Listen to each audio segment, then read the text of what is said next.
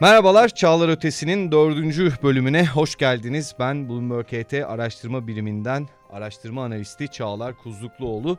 Yine çok kıymetli bir konuğumuz var Çağlar Ötesi'nde ve çok ilginç, bir o kadar da toplumun artık içerisinde alışılageldik aslında bir konuyu konuşacağız. Estetik, ama felsefedeki estetik değil, toplumda daha çok akla gelen haliyle. Ama hangi temayla konuşacağız bunu? Post-truth çağında estetik konusunu konuşacağız. Kimle konuşacağız? Estetik, plastik ve rekonstrüktif cerrahi uzmanı Sayın Profesör Doktor Halil İbrahim Canter'le, ben İbrahim abi diye hitap edeceğim kendisine. İbrahim abi, hoş geldin. Çağlar, çok teşekkür ederim. Açıkçası davet ettiğin için de teşekkür ediyorum. Bu konu benim kafamda bir süredir var olan, konuşmak istediğim ama daha evvelden de hiçbir yerde konuşmadığım bir konuydu.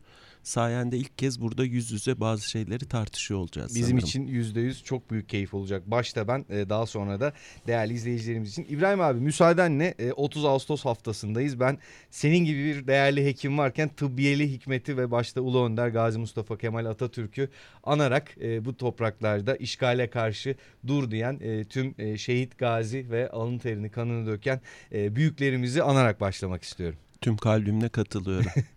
İbrahim abi, şimdi konu zor, konuyla benim ne kadar alakam var tartışılır ama bu konu bizim hayatımızda var. Çağlar Ötesi'nde de sen de önceki kayıtları dinlediğini söylemiştin. Biz şunu konuşmaya çalışıyoruz: bir olgu, bir kavram neyse bunun dünü, bugünü, yarını. İnsanoğluna baktığımız zaman bizim cerrahiye ya da daha da spesifik hale getirirsek estetiğe ne zamandan beri ihtiyacımız olmaya başladı? Çağlar, şimdi cerrahi çok uzun yıllardır var. Yani hatta Anadolu'da neredeyse eski kalıntılarda bile kafatasına dahi ameliyat yapıldı ya da bir enfeksiyonu boşaltmak için cerrahi uygulandığı ile ilgili yazılı ve materyal, yani buluntular arasında bile bunlar var. O yüzden tıp var olduğundan beri cerrahi var diyebiliriz. Tıptan ayıramayız yani. Evet, hatta anestezi ve antisepsi konularından evvel de cerrahi var. Ama plastik cerrahinin özeline bakarsak, plastik cerrahi çok hızlıca bakarsak ilk onarım ameliyatları, işte Hindistan'da hırsızların burnu kesilirmiş. Bu bir kişiyi damgalamak için yapılan bir hareket. Sonra da kolu kişinin başına bağlayarak insanlar doku aktarımına çalışıyorlar. Tıpta bilinen ilk doku aktarımı bu şekilde başlıyor. Burun estetiğiyle başladı diyebilir miyiz? Bu estetikten ziyade rekonstrüksiyon, yani onarım amacıyla yapılan bir şeyler. Ama daha sonradan aslında en az Türk toplumu kadar yaratıcı olan İtalyan toplumunda bu işler devam ediyor. Tıpla beraber ve daha çok da Birinci Dünya Savaşı ve sonrasında da İkinci Dünya Savaşı'nda maalesef tıbbın pek çok alanı savaş ortamlarında geliştiği gibi plastik ve estetik cerrahi de savaş ortamında gelişiyor.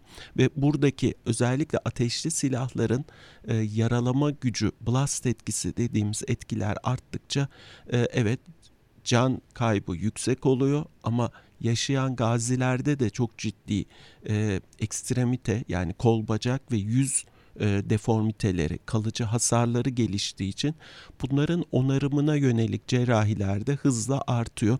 Nitekim daha sonradan Vietnam Savaşı'nda Amerikan ordusundan da gelen gelişmeler oluyor.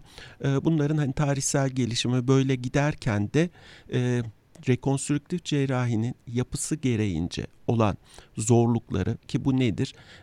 Her vaka kendi içinde değerlendirilmesi gerekir ve tek bir anatomik bölgede çalışmayıp vücudun çok farklı yerlerinde işlem yaptığınız için edindiğiniz çok ciddi bir cerrahi tecrübe oluyor ve buradaki edindiğiniz cerrahi yetilerinizi sonucun daha öngörülebilir olması gereken estetik ameliyatlara aktarılmasıyla da estetik cerrahi branşı gelişiyor. Yani vücuttaki yaygın anatomi ve cerrahi bilginizi vücudun farklı bölgelerine yönelik estetik ameliyatlara yönlendirerek gelişen bir cerrahi dalı estetik cerrahiydi.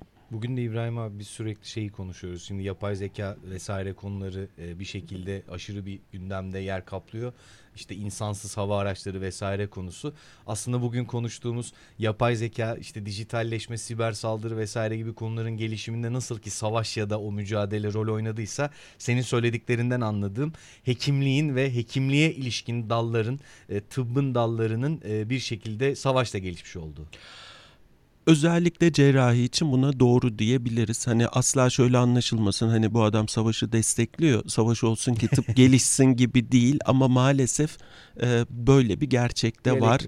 Çünkü ihtiyaç arttığı için ihtiyaca binaen imkansız durumlarda çözüm odaklı düşünen beyinlerin ürettiği çözümler bilimsel katkı oluyor diyelim. Yoksa savaş direkt olsun da tıp gelişsin, bu hiç doğru bir yaklaşım değil. Tabii ki desteklemiyoruz. Peki İbrahim abi, biraz önce beni düzelttin mesela. Ben dedim ki ilk burun estetiğiyle başlamış demek ki diye. Hayır dedin Çağlar. O aslında rekonstrüktif bir hamle. Yani aslında kaybı yerine koyma mı diyelim, ya da yeniden yapılandırma şekliyle. Şimdi bugün mesela kendi aramızda konuşurken özellikle magazinin 2000'li yıllardan itibaren hayatımızda daha çok yer kaplaması, sosyal medyayı bilgi amacıyla, hakikati öğrenme amacıyla değil de başkalarının ne yaptığıyla alakalı ne diyelim kullanma eşiğimizin artmasıyla beraber şu algımız biraz ne diyelim estetik tarafına kaydı. Yani kimseyi ben konuşurken işte plastik cerrahi diye söz ederken görmüyorum. Hep estetik, işte XX estetik yaptırmış ya da estetik yaptıran ünlüler vesaire noktasında görüyoruz. Plastik cerrahi ile estetiğin arasında bir fark var mı? Çağlar, aslında hem var hem yok. Şimdi buradaki tabir, ben bunu başka bilimsel toplantılarda da bütünleyici yaklaşım deyip estetik ve rekonstrüktif cerrahi ve bunların aslında birbirini tamamlaması diye yaptığım konuşmalar var. Buradaki mantık şu. Şimdi rekonstrüktif cerrahi yapıyorsanız bir kere cerrahi ve bilimsel olarak çok doğru işleri yapıyor olup planlama yapıyor olmanız gerekiyor ve detaylara çok dikkat ediyor olmanız gerekiyor. Estetik cerrahi kısmındaysa sonucun çok öngörülebilir olması. Çünkü estetik cerrahi yaparken elinizin altındaki ameliyat ettiğiniz kişi aslında hasta değil, bir danışan olarak size geliyor ve belli bir estetik kazanım sağlamak istiyor. O yüzden de ameliyatın sonucunun olabildiğince öngörülebilir olması gerekiyor. Benim genel yaklaşım felsefemde ise eğer biz rekonstrüktif ameliyat, yani onarım ameliyatı yapıyorsak en az estetik cerrahideki kadar sonuçların öngörülebilir olması ve hastanın sadece fonksiyon kazanması değil, estetik kazanımlarının da hesaplanması, ama estetik cerrahi yaparken de hastadan fonksiyon kaybı yaratmaksızın estetik kazançları sağlamamız gibi aslında iki branşın birbirini tamamlaması. O yüzden de plastik cerrahi aslında bu iki yaklaşımın bütününü oluşturuyor. Sen beni estetik, plastik, rekonstrüktif cerrahi uzmanı diye tanımladın ama bugün Sağlık Bakanlığı'nda bizim uzmanlık alanımız plastik, rekonstrüktif ve estetik cerrahi olarak geçer. Ama hani sonuçta çok kısa, hani kısa olduğu için söylüyorum, yoksa önemsiz olduğu için de göz uzmanı demek varken tutup da birine bu kadar uzun bir titri söylemek herhalde biraz zor, telaffuzu da zor. Öyle olunca da ya da halk bizim yaptığımız işi estetik kısmıyla daha çok biliyor, daha medyatik olan kısmıyla biliyor. O yüzden de bize kısaca estetik cerrah diyorlar. Ve bir noktadan sonra da evet, bu da işin, yapılan işi daha önemsizleştirmek. İşte oralara birazdan gelecek. Yani estetikçi ne demek, estetik cerrah ne demek, niye herkes adının bir yerlerine estetik kelimesini koyarak bir şeylerini ön plana çıkarmaya çalışıyor kısmı da aslında bugünkü konuşmanın tamamını oluşturuyor olacak, evet, herhalde. İbrahim abi, bu arada TÜBİTAK'ın ansiklopedisinde tabii felsefedeki estetiği tanımlamışlar ama senin söylediklerine ne diyelim paralel olduğu için zaten aslında aynı sözcüğü kullanıyoruz. Estetik doğada ve sanatta güzel ve yüce gibi izlenimlere sebep olan duyu algısı ve hislere dayalı deneyimlerle ilgilenen felsefe disiplini demiş. Şimdi sen bu kadar uzun bir sıfatla ilgili bizi bilgilendirdin. Her estetikçi bu bilgilendirmeyi yapıyor mu danışanlarına? Şimdi Çağlar, öncelikle hasta ne, danışan ne? O zaman onu bir konuşalım. Şimdi şöyle, ben hekimim. Yani ben plastik cerrah olmadan evvel önce hekimdim. Tıp fakültesinden mezun oldum ve üzerine yeni bir titir edinmeye çalışırken eski kazanımlarımızı kaybetmememiz gerektiğini düşünüyorum. Bunları niye söylüyorum? Şimdi hekim olduğunuz zaman karşınızdaki kişi, hizmet verdiğiniz kişi diyeyim. Çünkü evet, bizler hizmet sektöründeyiz. Hasta oluyor. Yani bir şikayeti var, tıbbi bir ihtiyacı var ve biz bu kişilere bilimin ve hocalarımızın bize öğrettiği zanaatin gereğince bir hizmet sağlıyoruz ve hastalara şifa vermeye çalışıyoruz. Oysa kişi eğer estetik kaygılarla geliyor ise, yani var olan bir hastalığı yok demektir. O zaman bu kişi müşteri mi oluyor? Olmaması gerek. Biz hala hekimiz ama hastanın da bir hastalığı yokken hasta demek de bu sefer tanımın dışına çıkıyorsunuz. İşte bu noktada aslında İngilizce client kelimesinin karşılığı olan danışan kısmı geliyor. Bu nedir? Şimdi bir kişi bir konu hakkında bilgi almak istediğinde bilgi veren kişiyle bilgi alan kişi arasındaki bilgi düzeyi çok asimetrik noktadaysa o zaman kişi danışan olarak adlandırılıyor. Bu toplumumuzda başka alanlarda da var. Mesela ben hukuksal bir sorunumla ilgili bilgi almak için bir avukata gittiğimde avukattan aldığım danışmanlık işte bu konsepte giriyor. Yani bu kavram içerisine giriyor. Çünkü benim hukukla ilgili hiçbir bilgim yok ve karşıdaki kişinin bana vereceği bilgi tek yönlü bir bilgi ve benim onun doğruluğuna inanmam gerekiyor. Diğer taraftan işte benzer bir şey psikologlarla ilgili olan soruda ben hasta değilim, benim köpekten korkmam bir hastalık değil. Ama köpekten de korkumu gidermek istiyorum.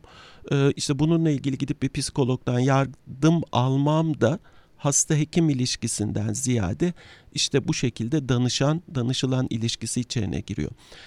Estetik cerrahide de hasta estetikle ilgili, gene hasta dedim ama danışan estetikle ilgili bir görüş almak için geldiğinde karşısındaki hekimden aldığı bilgi de danışan danışılan ilişkisi çerçevesinde olmalı.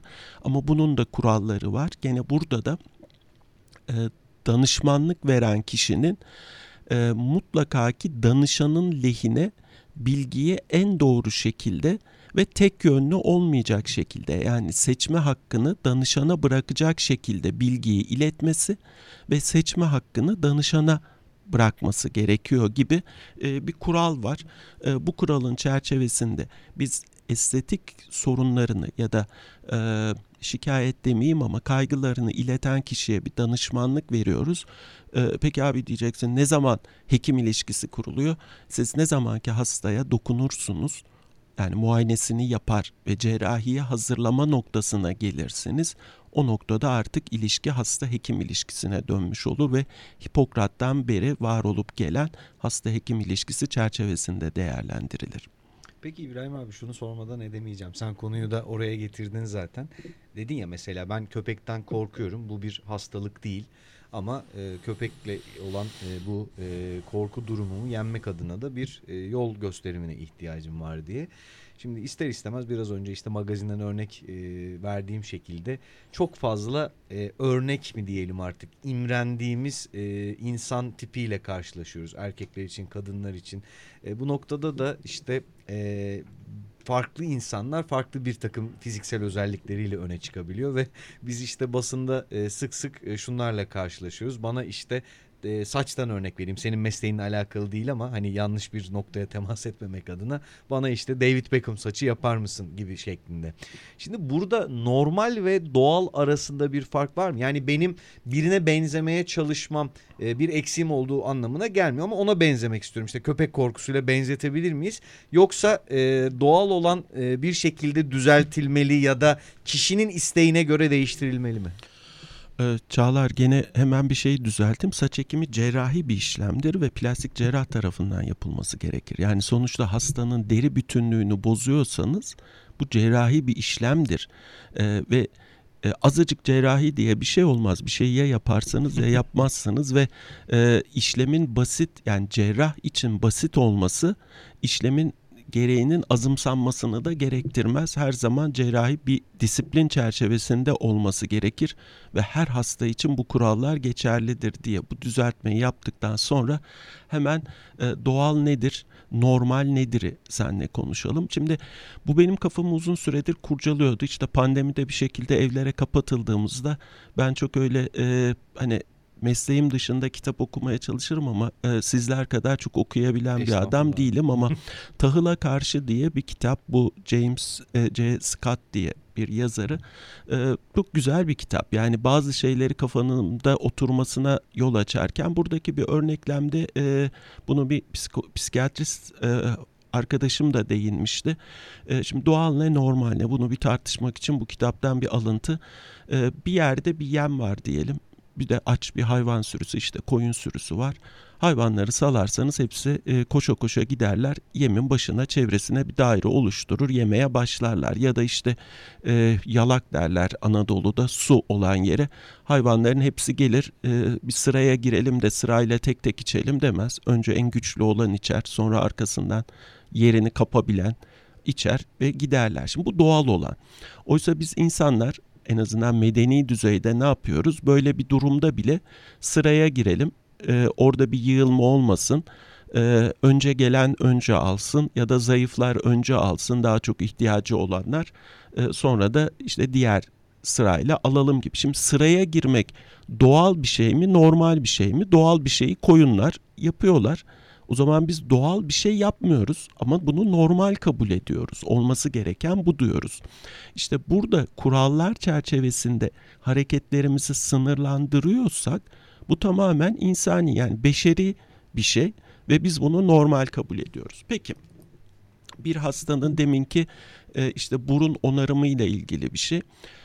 Hastanın hiç burnu yoksa bizim buraya bir burun yapmaya çalışmamız, bu doğal bir şey yapmaya çalışıyoruz. Yani zaten doğada var olan burnun eksikliğini yerine koymaya çalışıyoruz. Ya da bir çocuğumuz işte tavşan dudak dediğimiz dudak yarığıyla doğmuşsa bizim dudağı normal anatomimizdeki hale getirmeye çalıştığımızda da doğalı yakalamaya çalışıyoruz. Peki kişi burnunu beğenmiyor ve burnunu işte üzerindeki kemeri aldırmak istiyor, küçülttürmek istiyor. Bunun doğalı zaten burnu var adamcağızın, yani ya da hanımefendinin. Biz buna bir cerrahi yaptığımızda doğal bir şey yapmıyoruz. Biz bunu neye benzetmeye çalışıyoruz? Normale getiriyoruz. Peki normalin sınırını kim belirliyor? İşte o normalin ne olduğunun sınırını toplumun çoğunluğu diyebiliriz. Ama biz genetik olarak işte Kafkas ırkının burnu büyüktür. O zaman onun normali büyük olması ama hepsi küçük olmasını istiyor. Yani toplumun çoğu küçük burun istiyorsa o zaman normal doğal değil, çoğunluğun istediği her zaman uygun mudur? İşte bunları da bu post-truth döneminde estetik diye tartıştığımız konu bu kavramın üzerine gelişiyor. Çünkü normal kavramı insani bir kavram. Yani aslında birazdan tartışacağımız kavramlar içerisinde gerçek ne, hakikat ne, bunları da anlattığımda bu kavramlar daha iyi oturmaya başlayacak. Gerçeğin üzerine hakikat nasıl kuruluyor, eskiden nasıl kuruluyordu ve şimdi nasıl kurgulanıyor hakikat ve bu hakikate bağlı olarak da hayatımız, tırnak içinde estetik cerrahi nasıl şekilleniyor da aslında bu kavramın üzerinde tartışacağız bugün. Şimdi İbrahim abi, konuyu dilersen yavaş yavaş oraya getireyim. İster istemez bir küresel iktisadi, politik, toplumsal bir paradigmanın içerisinde yaşıyoruz. Bu noktada da işte bugün belki de sancılarını yaşadığımız yapının bir takım temel dinamikleri var. Mesela işte finansçı kısmında oturan ben olarak şunu söyleyebilirim. Mesela bu enflasyonist dönemde firmaların karlılıklarını enflasyonun içerisindeki pay anlamında tartışmaya başlıyoruz. Ama bu aslında önceden iktisadi teorem olarak bizim karşımıza daha çok ücret fiyat sarmalı olarak çıkıyordu. Şimdi ücret fiyat sarmalında direkt ücretlerin artmasından bahsediyorduk. Ama bir de baktık ki borsaların rekor kırmasının ardından ya tamam ücretler enflasyon oranında belki enflasyondan daha az artıyor. Dünyada çok ciddi anlamda orta ve alt gelir grubu artık geriye düşmüş vaziyette ama bir kitlenin de sürekli olarak serveti artıyor ya da belirli firmaların. Şimdi post-truth ve işte hakikat, gerçek nedir sorusuna gelecek olursak bu tarz sorgulamaların çoğaldığı bir dönem içerisinde artık okuyan, okumayan herkes hayatındaki bir takım şeyleri sorguluyor ve kendini belirli düşüncelere daha da yaklaştırıyor. Aynı konuyu plastik cerrahi ya da estetik anlamında konuşacak olursak biraz önce işte saç örneğini vermiştim. İnsanların bir şeye benzemeye çalışmasının içerisinde gerçeklik algılarının onların rasyonel ya da irrasyonel bir takım düşüncelerinin olmalarının payı var mı? Pek tabii ki var çünkü bir kere estetik cerrahide bir arz talep meselesi.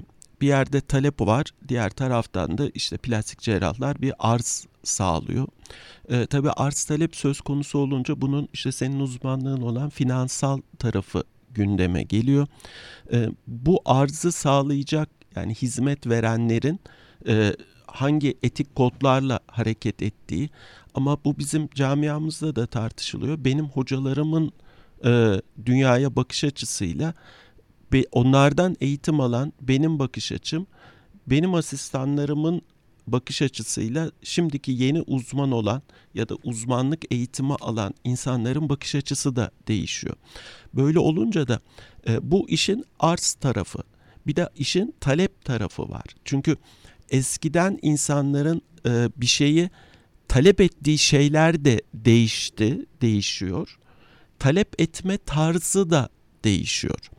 Buna bağlı olarak da hem arzı hem talebi bir arada değerlendirmek gerek ve işte burada da işin felsefi kısmı geliyor. Bazen benim de şaşırdığım, bu niye böyle oluyor dediğim şeylere cevap ararken bu konuyla ilgilenmeye ya da düşünmeye başladım. Çünkü konu hep vardı. İşte Newton'un da başına elma düşmeden evvel de yer çekimi vardı. Sadece adam bunu dile getirdi. Bir kanunu, bir şeyi tarifledi. Aslında var olan bir şeyi burada adını koyabilir miyizin gayreti içinde tartışıyoruz. Ve evet burada değişen bir şeyler var. Biz de bunları aydınlatmaya çalışacağız bugün. Peki İbrahim abi soruyu direkt olarak nasıl sorayım?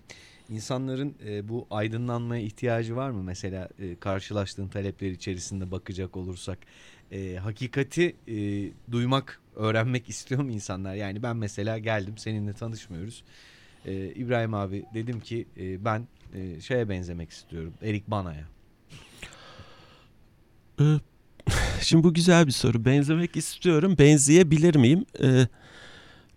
Çağlar, burada şöyle bir şey var. Siz benzemek istiyorsunuz, ben ne yapabilirim? Ve siz benim yaptığımdan tatmin olur musunuz kısmında? En azından ben kendi danışanlarıma hani gelip de ben ne kadar benzerim, yüzde kaç benzerim diye soruyor. Bu gerçekten böyle oluyor. Ya da bir ameliyat öneriyorsunuz, yüzde kaç düzelirim. Şimdi buradaki kişinin benim hep söylediğim günlük hayatta ben sizi ilk kez gördüm. İşte şurada yarım saat, bir saattir görüşmedeyiz ve ben sizin neyden ne kadar tatmin olacağınızı bilemem diyorum. O yüzden de ben size yapabileceklerimi anlatırım. Ve siz de bunu kendiniz değerlendirdiğinizde ameliyatı kabul edersiniz ya da edemezsiniz. Ama bu eskiden böyleydi. Fakat bu insanları tatmin etmiyor. Teknoloji gelişirken de oturup Photoshop yapmak gibi yani hastanın fotoğrafları üzerinde bazı değişiklikler yapıyorsunuz. Bu bana çok bilimsel gelmedi hiçbir zaman. Çünkü Photoshop'taki düzeltmeyi ameliyathanede yapamıyorsunuz, yapamazsınız ya da onu göstererek hastayı ameliyata ikna ediyor olmak da bana çok etik gelmiyor. Bunun bir bilimsel dayanağının olması gerek. Bu noktada da 3 boyutlu simülasyon programları devreye giriyor. Gene hiçbir şeyi garanti etmiyorsunuz ama hastaya en azından bilimsel dayanağı olan simülasyonlar çerçevesinde nelerin yapılabileceğini göstererek hastaya daha doğru bilgi vermek ve onun da ameliyatın sonucunu biraz olsun öngörebilir olarak karar vermesine yardımcı olmak gibi işlemler bana daha doğru geldi. Onları yapmaya çalışıyorum. Ama işte hep geldiğimiz nokta gerçek ne, hakikat ne, hastalar ne talep ediyor, biz ne yapabiliyoruz? İstersen biraz bu kavramı, post-truth kavramını konuşalım. Evet, çünkü ben postmodernizmin getirdiği bir şey mi diyecektim. Çünkü modernite içerisinde dijitalleşme, birbirimizin hayatını bu kadar gözlemleme vesaire vesaire suretlerle yaşamak belki de. Senin bakış açında nedir post-truth? İnsanların rasyonel karar alma mekanizmaları üzerinde nasıl bir etkisi var ve size nasıl yansıyor? Şimdi buradaki post-truth kavramını ben aslında Yalın Alpay'ın Siyasetin Yalanı diye bir kitabı var. Tabii bu siyaset üzerine, yani daha çok sosyolojiyle alakalı konular ve günümüzdeki değişiklikleri anlatan bir şey ama burada Yalın Bey'in tarifleri son derece doğru. Okuduğunuzda da evet, buna katılmamak elde değil diyorsunuz. Şimdi gene iki tane şey var. Bir tanesi İngilizce reality kelimesine karşılık gelen gerçek. Diğeri ise işte burada tartıştığımız truth, post-truth dediğimiz hakikat ya da doğruluk. Önce bunları biraz açıklamak istiyorum ben. Çünkü bu plastik cerrahide de bir süre sonra aynı noktaya geleceğiz. Neydi o? Doğallık ve demiştik? Normallik kavramı da aslında bu gerçeklik ve hakikate geliyor. Şimdi gerçek dediğiniz şey nesnel. Yani ölçülebilir bir kavram ve bu her yerde var. Oysa hakikat dediğiniz ise nesnel gerçekliğin zihnimizde yarattığı etki ve bu etkinin olması için de arada bir insan beyni gerekiyor. Bu nedir? Mesela ben sana gene kitaptan bir örnek, beyaz ve kar diyeyim. Beyazın ne olduğunu herkes biliyor. Karı da işte soğuk havada yağıyor, bunu da biliyoruz. Bunun için bir insan beynine ihtiyaç yok ama kar beyazdır dediğimizde bizde bir hakikat oluşuyor. Ama bunun oluşması için de bir fiziksel bir ortam gerekiyor. Yani gün ışığında kar beyazdır diye aslında. Ama genel yaklaşım kar beyaz ve bunu biz kabul ediyoruz ve bunu da doğru olarak nitelendiriyoruz. Ve doğrunun karşılığı da yanlış ya da doğru değil diye ikinci bir bilimsel sav ya da şey gelişiyor. Oysa ki burada bahsedilen, eğer siz gece mavi ışık altında kara bakarsanız kar mavi de gözükür. O zaman kar mavidir dediğinizde kar mavi midir? Orada mavidir. Çünkü maviyi görüyorsunuz. O zaman da hakikat değişti mi? Uygun koşullar altında hakikatler de değişebiliyor. Ama post-truth kelimesi ilk tartışıldığında Oxford sözlüğünde çıkıyor ve mesela işte lisans eğitimi yaparsınız. Sonra üzerine doktora yaptığınızda doktoranın üzeri bir bilimsel bir şey post doktora diye geçer. Bu onun daha üst düzeyi anlamına gelir. Oysa post-truth dediğimiz kavram Oxford sözlüğünde de öyle tarifleniyor. Doğrunun ötesi değil, doğrunun önemsizleşmesi anlamına geliyor. Yani gerçeklerin, yani insan beynindeki gerçeklerin ona ilişkin yargılar arasında uygunsuzluk olsa bile bu uygunsuzluğun önemsenmemesi olarak tarifleniyor. Ve bu toplumumuzda şu anda, sadece Türk toplumunda, bizde değil, genel olarak bütün dünyada böyle ve gerçeğin önemsizleşmesi de eşittir yalan demek değil. Yalan hep vardı. Yani tarih boyunca vardı. Birileri birilerine yalan söylüyordu. Güzel bir film de var hatta, Yalanın İcadı diye. Peki onu da ben seyredeyim o zaman. Hakikatin önemsizleşmesi dediğimiz, yani post-truth'un getirdiği kavram ise kitlelerin, yani bu önemsizleştiği toplumun, bu ne ise bunu halk diye de tanımlayabilirsiniz. Yaşayan tüm insan kitlesi olarak da tanımlarsınız. Kendi ön yargılarına, görüşlerine ya da kanaatlerine uyumlu olduğu sürece yalanın yalan olduğunu bilseler dahi onları hakikatmiş gibi kabul etmesine deniyor.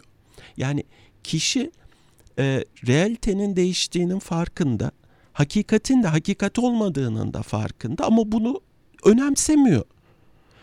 Bunun bizim açımızdan bir karşılığı var mı? Var. Çünkü postmodern dönemde de aslında bir modernizmde bir üst akıl insanlara yol gösteren ki bunun tırnak içinde bilimsellik olduğu söylenir. Oysa ki postmodern dönemde bunun böyle olmadığı, herkesin eşit hakka sahip olduğu ve konuyla ilgili görüş bildirebileceği söyleniyor. Böyle bir dönem işte sanat alanında çok değerli gelişmelerin olduğu bir dönem ya da mimaride çok gelişmelerin olduğu bir dönem. Çünkü herkesin söz söyleme hakkı var ve bu işte serbest düşüncenin ortada dolanıyor olması da daha yaratıcı şeylerin ortaya çıkmasını sağlıyor. Oysa ki realitenin yani bilimsel verilerin ön plana çıktığını düşündüğünüz bir yerde postmodernizm işte bu ekonomi olabilir ki o da aslında pozitif bir bilim. Yani evet işin sosyolojik bir tarafı var ama matematiğe dayalı bir bilim ya da psikoloji gibi ya da diğer konularda tıp alanında herkesin söz söyleme hakkı olmalı mı? Tabii ki herkes kendi sağlığıyla ilgili söz söyleme hakkına sahip. Daha doğrusu tercihlerini belirleme hakkına sahip ama hekim olarak benim işte pandemi döneminde kalkıp enfeksiyon hastalıklarını ilgilendiren bir konuyla ilgili söz söyleme hakkımın olmaması gerekiyor hekim olduğum halde. Çünkü bu uzmanlık gerektiren bir dal. Aynı konuda da estetik cerrahiyle ilgili de bırakın hekimlerin artık hekim olmayan insanlar bile kendilerinde söz söyleme hakkı görüp görüş bildirerek kamuoyu oluşturuyorlarsa o zaman bu postmodernizm döneminde herkesin sözü eşit ağırlıkta kavramı aslında çok da doğruya hizmet etmiyor demektir. Bilmem hani bu kısmı hani postmodernizm kısmı post-truth'un alt başlıklarından bir tanesi. Tabii bunun altında işte gene kitapta bahsedilen yeni siyaset düzeni ya da yeni medya düzeni. Yeni medya düzeni dediğimiz nedir? Bir sürü kişiye konuşma hakkı tanıyorsunuz. Özellikle de internet 4.0 dediğimiz kişilerin edilgen değil yani bilgi alma değil bilgiyi paylaşmayı çok artık kolay yapabildiği bir yerde herkes bilgi paylaşmaya başlarsa bu sefer bu işte yazılı basın ya da editoryal denetimden geçen basın yerine herkes haber yayabiliyor. İşte burada haber kirliliği dediğiniz durum oluyor ve bazen bu haber kirliliği toplumu yanlış yönlendirdiği gibi ben kendi özelimde anlatırsam da ortaya bir estetik müdahaleyle ilgili yayılan haberler bazen yapılabilirliği bazen de oluşan komplikasyonla ilgili haberler ortada gerçeğe kişilerin ulaşmasına engelliyor. Çünkü o kadar çok yalan haber ya da yanlış haber ortada dolanmaya başlıyor ki siz azınlık olarak işin uzmanı olarak düzeltmeye çalışsanız da onların önüne çıkamıyorsunuz. Tabii bu noktada işin gene bu değişen medya düzeni dediğimiz noktada farklı bir boyutu daha var. Bu sefer öne çıkmak için nasıl ki her konuda fast food haberler deniyor. İşte ilgi çekecek şekilde haber yayma bu estetik cerrahi ilgili de oluyor. Yaptığı işlemi öne çıkarmak için kişiler abartılı sonuçlar iddialarla ortaya çıkıyor ya da işte ben bir başka programda anlatım yaparken işte o zaman kök hücreyle yüz germe yapılabilir mi diye sordular. Şimdi kök hücre işe yarar. Yüze de bir estetik kazanç sağlar ama yüzü germez. Şimdi siz ilgi çeksin diye bu iki kelimeyi bir araya getirip çünkü burada hashtaglerle işleri yürütüyorsunuz bildiğim kadarıyla. Yani şahsın değil ama hani sosyal medyada işler böyle yürüyor. Şimdi kök hücreyle yüz germe deyip adına hashtag kök hücre hashtag yüz germe derseniz bu bütün haberlerin önüne düşüyor. O zaman bu şekilde haberi vermek doğru mu? Bana göre doğru değil ama sosyal medya düzeninde bu doğru hareket. Bir diğeri önceden yazılı basındı. İşte kitaplar okunurdu. Sonra televizyonlar çıktı. Bilgi okuma yazma bilmeyenler tarafından bile okunabilir oldu. Daha doğrusu dinlenebilir oldu. Ama şimdi iş kişilerin kendi görsellerini üreterek neredeyse hiç yazı olmadan kısa videolarla, işte ben hani sosyal medyada şöyle bir hayat yaşıyorum. Yani işte Instagram diyeyim, TikTok diyeyim ya da işte Twitter. Şimdi bunların her birinin temel mantığı farklı ama neredeyse hiç yazı olmadan sadece görsele dayalı bir iletişim kuruluyor. İşte Mısırlıların hierografilerinden çok da farklı değil. İşte hepimiz emoji gönderiyoruz. Bazen gülen emoji, çok mutlu oldum demek yerine. Evet. Şimdi bu ortamda bir estetik cerrahın ilgi çekmek için ameliyathaneden görüntü paylaşması etik mi değil mi tartışılır. Ticari olarak doğru olabilir ama diğer taraftan etik olarak, tıp etiği açısından doğru mu? Doğru değil dediğimizde bu sefer paylaşanı mı suçluyoruz? Paylaşan da ben de ekmeğimin peşindeyim mi diyor. Peki bunu bir tek plastik cerrahlar mı yapıyor? Tam tersine aslında plastik cerrahlardan çok cerrah bile olmayanlar yapıyor. Şimdi siz etik kodlarınızla bunları yapmadığınızda bunu yapan sermaye sahibi, estetik merkezi olan insanların arkasında kalıyorsanız ve burada mesele ticari kayıp değil, hastalar yanlış yerlerde yanlış müdahalelere maruz kalıyorsa o zaman yapmanız mı gerek, yapmamanız mı gerek? Bunu kim denetleyecek? Denetlerse ceza yaptırımı ne olacak?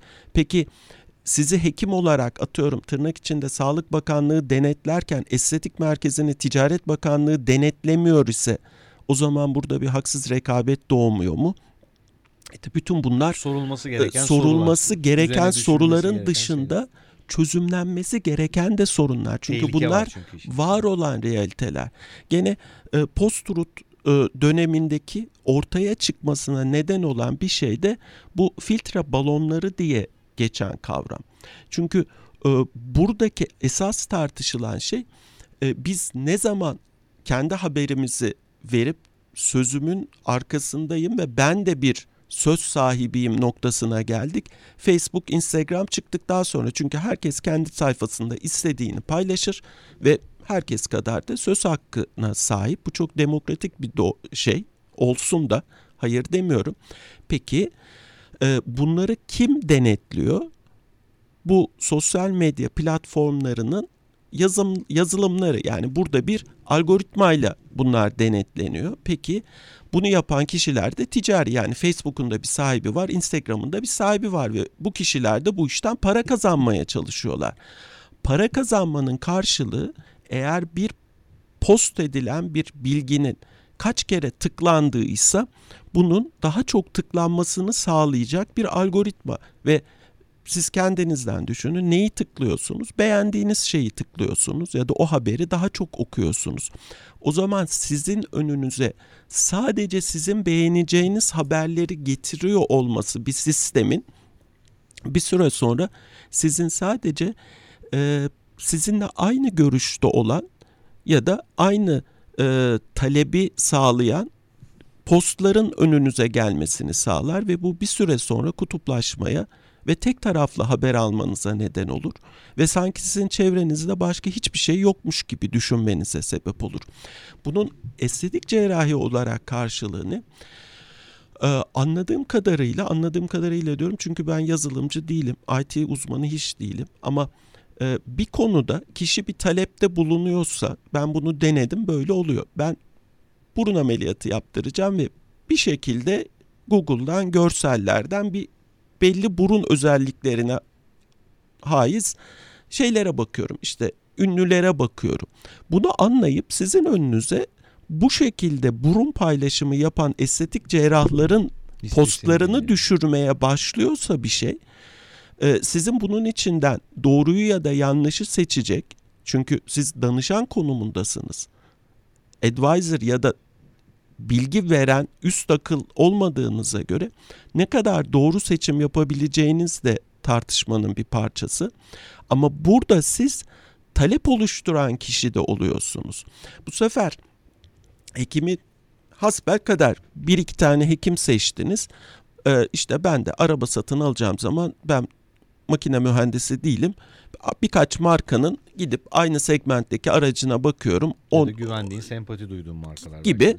Hani birbirlerine üstünlüğü ne diye anlamaya çalışıyorum. Gücümün yettiği bir tanesini de alıp kullanıyorum. Şimdi siz de eğer estetik cerrahi konusunda eksper değilseniz, yani bir estetik cerrah değilseniz, en azından hekim değilseniz, birkaç tane estetik cerraha gidersiniz. Aklınıza yatan bir tanesini seçmeye çalışırsınız. Peki bu seçimi yaparken önünüze hep aynı tip estetik cerrahların postları gelerek seçim yapıyorsanız, seçimin doğru olduğundan nasıl emin olacaksınız? Ya da önünüze gelenleri doğru kabul ederek gidip hekiminizden ben bu ameliyatı böyle olmak istiyorum derseniz, hekim bu ameliyatı nasıl yapacak? Ya da sizi doğruya yönlendirmeye çalıştığında siz ne kadar ikna olacaksınız? Hakikati arayıp aramamakla aslında ilgili olan kısma geldik. Çünkü o noktada bu noktada demin bahsettiğim sürü halinde gidip yem yemek yerine sıraya geçtiğimizdeki doğalla normal arasındaki fark, biz estetik cerrahi anlamında normalleri nasıl oluşturuyoruz'a geliyoruz. Normalleri biz mi oluşturuyoruz? Yoksa sosyal medya balonları, filtre balonları mı bize kafamızda bir normal oluşturuyor ve biz bu normalleri talep etmeye mi başlıyoruz sorusu geliyor.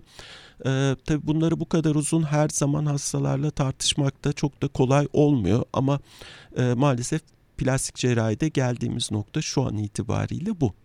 Bana kızıyorlar İbrahim abi. Sen de kızıyorsun bazen Çağlar, bazen çok fazla tevazu gösteriyorsun diye. Ben lisansı uluslararası finans bölümünde okudum. Yüksek lisansımı uluslararası politik iktisatta yaptım. Ya da ekonomi politik yabancı tabirle. Ben bazen yayınlarda söylüyorum. Yani benim için iktisatçı aslında senin hekimlik sorumluluğunda hocalarından, kendinden ve senden sonra senin yolunda ilerlediğinden bahsettiğin noktada olan bir şey. Yani iktisatçı deyince benim aklıma Korkut Boratan, Fikret Şenses hocalar geliyor mesela. Çok az benim için iktisatçı. Ben onların yanına kendimi koyamıyorum. Bazen seyirci diyor ki hayır sen iktisatçısın. Yahu hani evet onlardan çok şey öğreniyoruz ama bu farklı bir şey dediğimiz. Zaten iktisatçı değilim aslında. Yapısal olarak da baktığımızda zaten okuduğum bölümlerin adı farklı. İktisatla çok alakalı bölümler ama iktisatçı olmak benim gözümde çok ayrı bir şey. Bir de şunu söylemek isterim senin söylediklerine ilave olarak ne diyelim işin ekonomik kısmından söyleyecek olursak. Burada senin bahsettiğin aslında arz talep olgusuyla ilgili sen bir takım örneklerden bahsedince senden iki önceki konuğumuz Onur Daylan da mesela yeme içme ve restoran konusunda ben şu soruyu sormuştum. İşte ünlü tırnak içerisinde bir takım kimseler bir yerde yemek yediği zaman fotoğrafları asılır. Şimdi Profesör Doktor Halil İbrahim Canter'e danışan kişilerin fotoğraflarını muayenehanede görmüyoruz ama sosyal medya anladığım kadarıyla bunun da önünü açan bir şey oldu.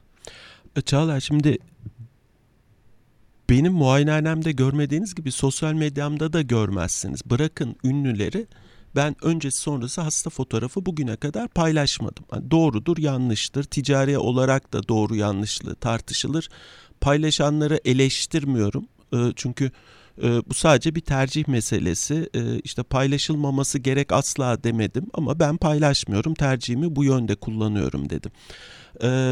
O yüzden bana hiç ünlü ameliyat ettiniz mi diye soran hastam da oldu. Hani ameliyata karar verecekseniz niye bunu soruyorsunuz? Bunu da hani siz ünlü ameliyat etmiyorsanız iyi cerrah değil misiniz? Bu da tartışılır. Reklamlarda siz hiç vasat, mesela araba reklamı diyelim. Arabanın dezavantajını gösteren, çok ama hızlı gidiyor ama litrede kilometrede 5 litre yakar diyen bir araba reklamı gördünüz mü? Şöyle hızlanır, böyle klimalıdır, böyle ABS'si vardır der. Şimdi buradaki konu şu.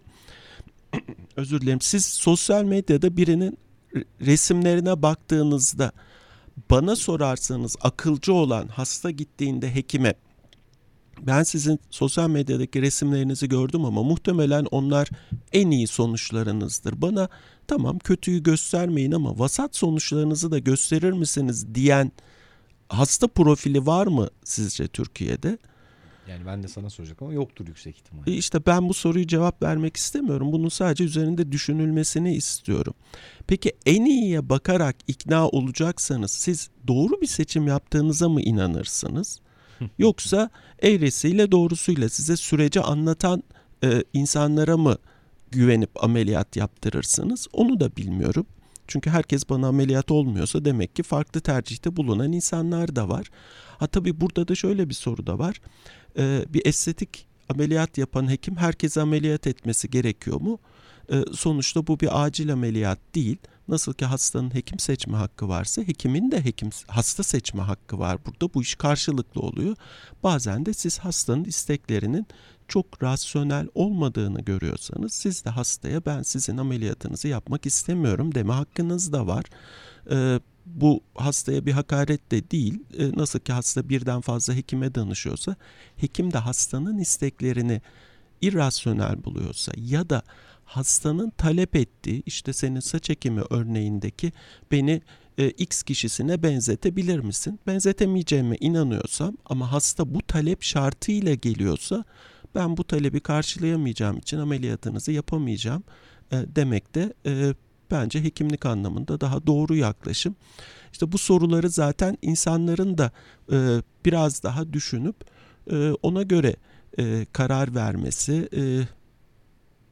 doğru olur diye düşünüyorum ve herhalde bu konuşmanın özeti de buradaki soruları herkesin kendisine aslında her alanda sorması gerek. Yani bu post-truth kavramını düşünüp estetik cerrahide de bir işlem yaptırırken ben talep ettiğim şey rasyonel mi?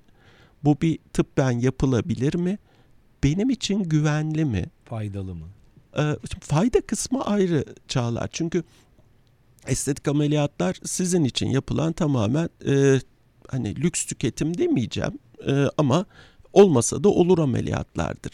Ama mesela yüz germe, boyun germe, alın germe ameliyatı yani yüz gençleştirme ameliyatı yapılır mı? Yapılır. Hasta bundan fayda görür mü? Görür. Benzer şekilde vücut şekillendirme ameliyatları da estetik ameliyattır. Bunların hepsini birden yapmak için hasta başvurduğunda, yani ben tepeden tırnağa düzelmek istiyorum diyen bir hastaya hadi gel bunların hepsini tek seferde yapalım, gene tırnak içinde müşteri kaçmasın mantığıyla hareket etmek doğru mu? Ama burada ameliyat süresi çok uzayacak. Ameliyat süresinin uzamasına bağlı olarak hastanın ekstra tıbbi riskleri artacak. O zaman bu ameliyatı bana göre yapmamak gerek. Hastaya da bu riskleri izah edip sizi birden fazla ameliyatla düzeltmeye çalışalım. Önce şu tarafınızı, sonra bu sebepten dolayı burayı yapalım demek doğru. Peki hepsini birden yapan kişi yanlış mı yapıyor? O da o kişiyle hastası arasındaki çözülmesi gereken bir konu. Burada dediğim gibi yanlış ya da doğru değil. Hekim hangi riski alıyor? Hastasına nasıl yönlendiriyor? O noktada da hekim-hasta ilişkisi ve kişinin kendi etik kodları söz konusu oluyor. O noktaya da dediğim gibi o derin sulara da burada girmesek daha doğru olur.